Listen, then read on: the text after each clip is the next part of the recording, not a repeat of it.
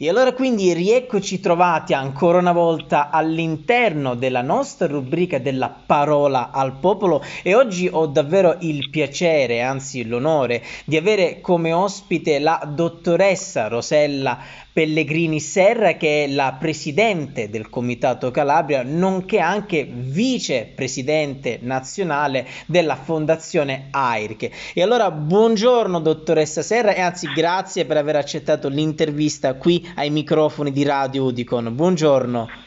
Buongiorno a lei. Buongiorno, buongiorno, buongiorno, dottoressa.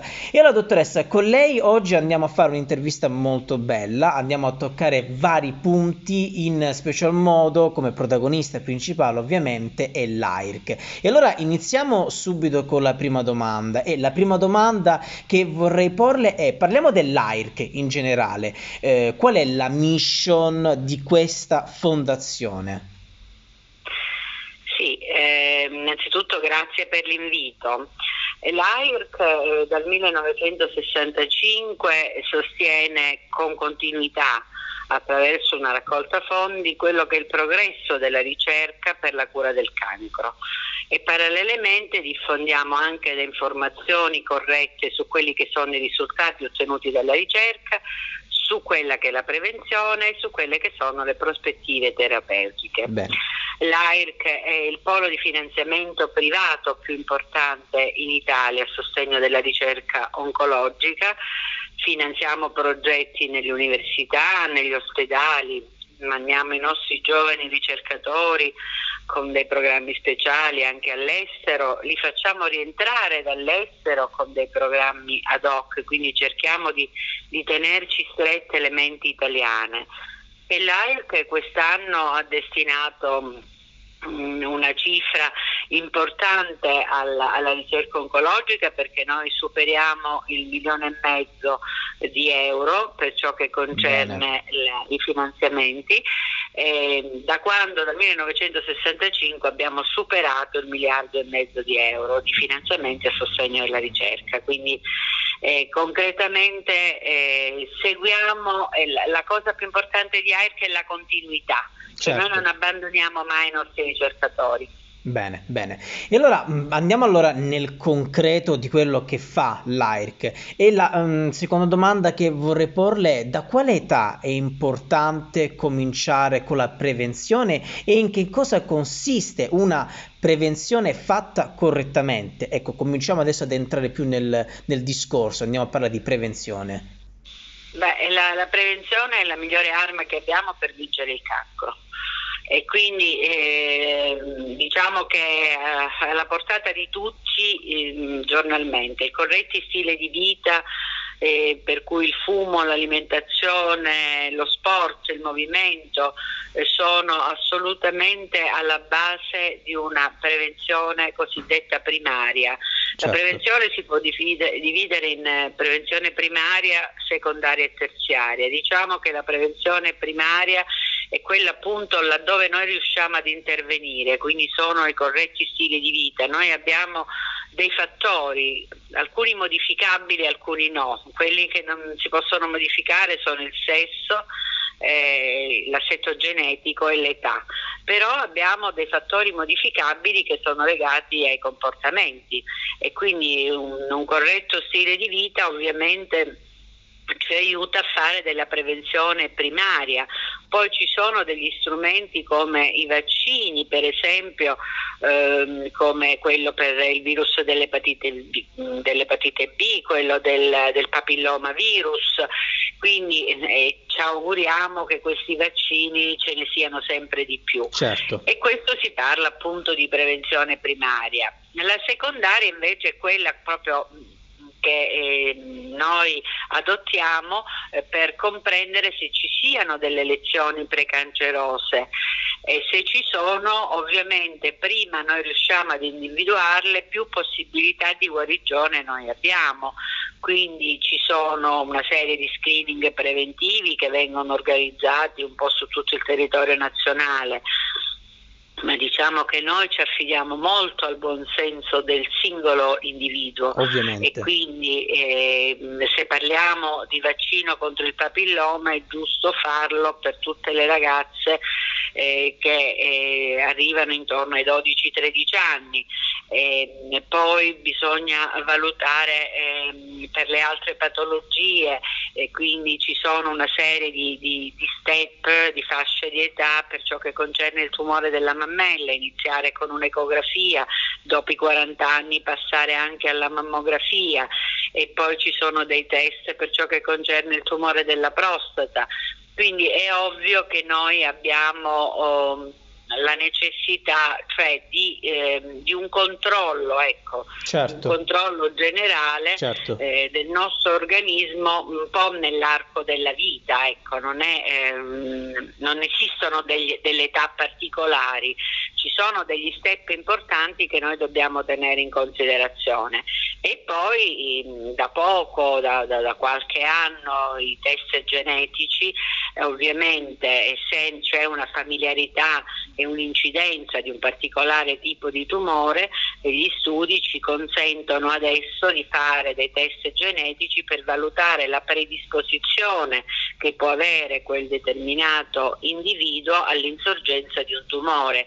Quindi una predisposizione che può essere addirittura classificata in una percentuale di rischio e quindi è ovvio che i familiari congiunti di persone che hanno avuto, che hanno, che sono affette dei tumori prevalentemente polmonario, eh, polmonare del pancreas e del seno ci sono dei test genetici e che possono essere dei campanelli d'allarme. Ecco. Poi non è detto che ci sarà l'insorgenza della malattia. Certo, certo. Però è già un primo approccio, diciamo, per capire se ci possono essere delle eventuali complicanze in futuro, giusto? Assolutamente, assolutamente sì. Bene, assolutamente bene. sì. E allora quindi abbiamo parlato di esami e quant'altro. Allora la prossima domanda che vorrei porle è qual è lo specialista a cui bisogna rivolgersi e diciamo quali sono i principali esami che bisogna fare per prevenire e soprattutto come vengono effettuati questi esami. Beh, diciamo che lo specialista in, beh, in, Italia abbiamo la fortuna di avere con l'assistenza sanitaria abbiamo dei medici di base ecco. e quindi in, il riferimento del cittadino deve essere sempre il medico di base che poi in base ad un'anamnesi precisa farà delle valutazioni se e da quale specialista doverlo mandare, quindi nel caso ci sia una familiarità di, di patologie oncologiche si manda dal genetista e sarà, poi sarà il genetista a valutare quale tipo di ricerche eh, debbano essere fatte eh, sul DNA di quell'individuo.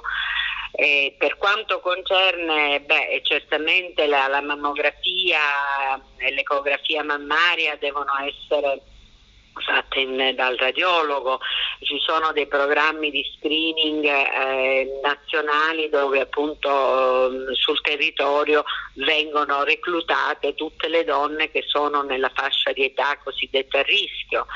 Eh, per quanto riguarda i tumori dell'apparato digerente bisogna fare delle, eh, superata una, una certa età eh, bisogna fare la ricerca del sangue occulto delle feci, bisogna fare una conoscopia. Quindi ci sono degli specialisti, ma di base diciamo che bisogna rivolgersi al medico di base Bene. e, e illustrare al medico di base qual è un po' la storia della, della propria famiglia e sarà il medico di base a consigliare ecco, il vaccino contro il papillomavirus, come dicevamo prima, per le ragazze eh, raggiunti 12-13 anni.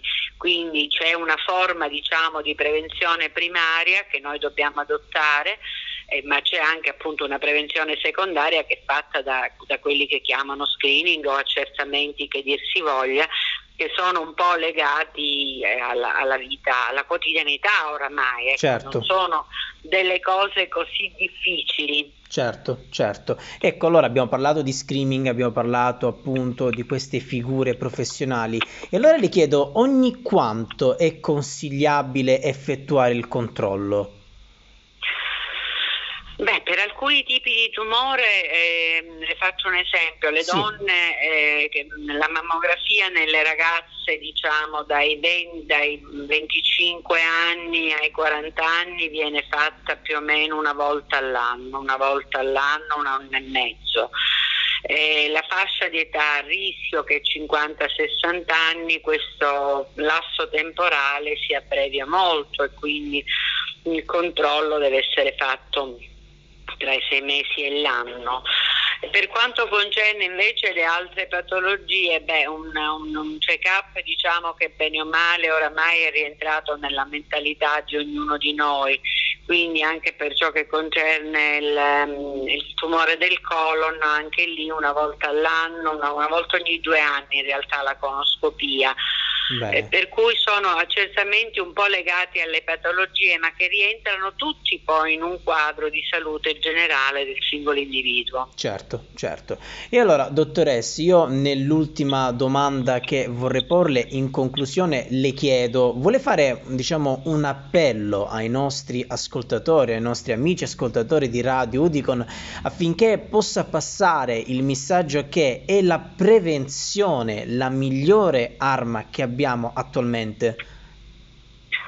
Beh, assolutamente sì, eh, riprendendo le parole eh, di un medico, di uno scienziato che era Bernardino Ramazzini, un medico della, della fine del 1600, prevenire è meglio che curare. Ecco.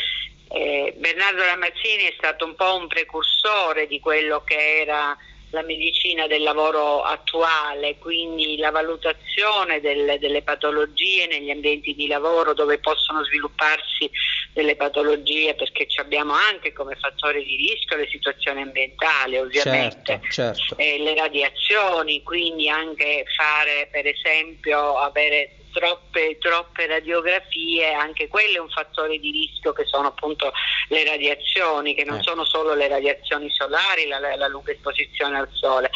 Quindi la prevenzione deve essere fatta, deve essere fatta in maniera eh, serena perché è l'arma che abbiamo per sconfiggere questo male. Ecco. Lei deve pensare che questo è il mese del nastro rosa. Sì. Noi abbiamo un nastro rosa incompleto, perché incompleto? Perché le guarigioni sono arrivate all'85-86% di questa patologia e dobbiamo raggiungere il 100% e per raggiungere questo 100% noi distribuiamo la nostra spilletta perché dobbiamo sostenere i nostri, i nostri ricercatori. Ecco. Quindi eh, la prevenzione nel tumore al seno è riuscita ad arrivare ad avere un aumento così grande nel numero delle guarigioni perché prima si, ci si accorge della patologia, prima si interviene e si guarisce di più. Ecco. E questa è una, è una, dimostrazione, noi abbiamo tantissimi casi eh, nel mondo di persone che, che sono guarite da tanti anni con uh, questo tipo di patologia. Per cui come siamo riusciti ad inculcare nelle donne la prevenzione del tumore al seno, dobbiamo educare tutta la popolazione ad un corretto stile di vita Ecco. assolutamente e, e a, a una, una, diciamo, un percorso diagnostico attento e annuale proprio per arrivare in tempo, perché se si arriva in tempo si guarisce e quindi prevenire è certamente meglio che curare. Ecco, ed ecco perché io la volevo ringraziare ulteriormente per essere intervenuta ai microfoni di Radio Udico. Io l'ho voluta proprio invitare alla nostra web radio proprio perché penso che anche la radio sia un ottimo mezzo di comunicazione. Forse anche la web radio meglio ancora perché può essere raggiungibile eh, sotto certi punti di vista a tutti quanti, a tutte le fasce d'età. Ed ecco perché l'ho voluta qui in radio e la ringrazio per essere venuta qui in radio, anche perché dottoressa sa, mm, adesso siamo in conclusione di puntata, ehm, Radio Udicon ha raggiunto ehm, al momento in cui noi stiamo registrando, ci troviamo verso la fine di ottobre quasi, ha raggiunto tra tutta la sua programmazione, sia in diretta sia in formato podcast, insomma le 100 puntate, i 100 podcast. Complimenti. Grazie, complimenti. grazie. E allora io volevo fare una puntata speciale dedicata proprio a questo, uh, a questo traguardo. E beh, quale migliore puntata speciale proprio di avere lei in rappresentanza comunque dell'AIRC di questa fondazione per parlare di un argomento uh, così, così importante? Perché adesso sì, eh, si sa che il mese di ottobre è dedicato alla, alla prevenzione, come abbiamo detto prima, del tumore al seno, però comunque sì, è un argomento che secondo me va, va parlato e va divulgato sotto tutti gli aspetti a tutti quanti. Ed ecco perché quindi per celebrare i 100 episodi di Radio Udicon, i 100 podcast di Radio Udicon, ho voluto proprio festeggiare parlando di questo argomento. Ne sono veramente onorato e grazie anche ovviamente a lei. Grazie tante. Grazie, grazie allora, a lei, quindi, grazie per quello che fa. Grazie, grazie. E allora quindi ringraziamo ancora una volta la nostra dottoressa Rosella Pellegrini Serra, che è la presidente del Comitato Calabria, nonché anche vicepresidente nazionale della Fondazione AIRC. Grazie tante dottoressa, grazie mille. Grazie a lei, buona giornata. Grazie. E noi quindi proseguiamo come sempre la nostra programmazione qui su Radio Udicon.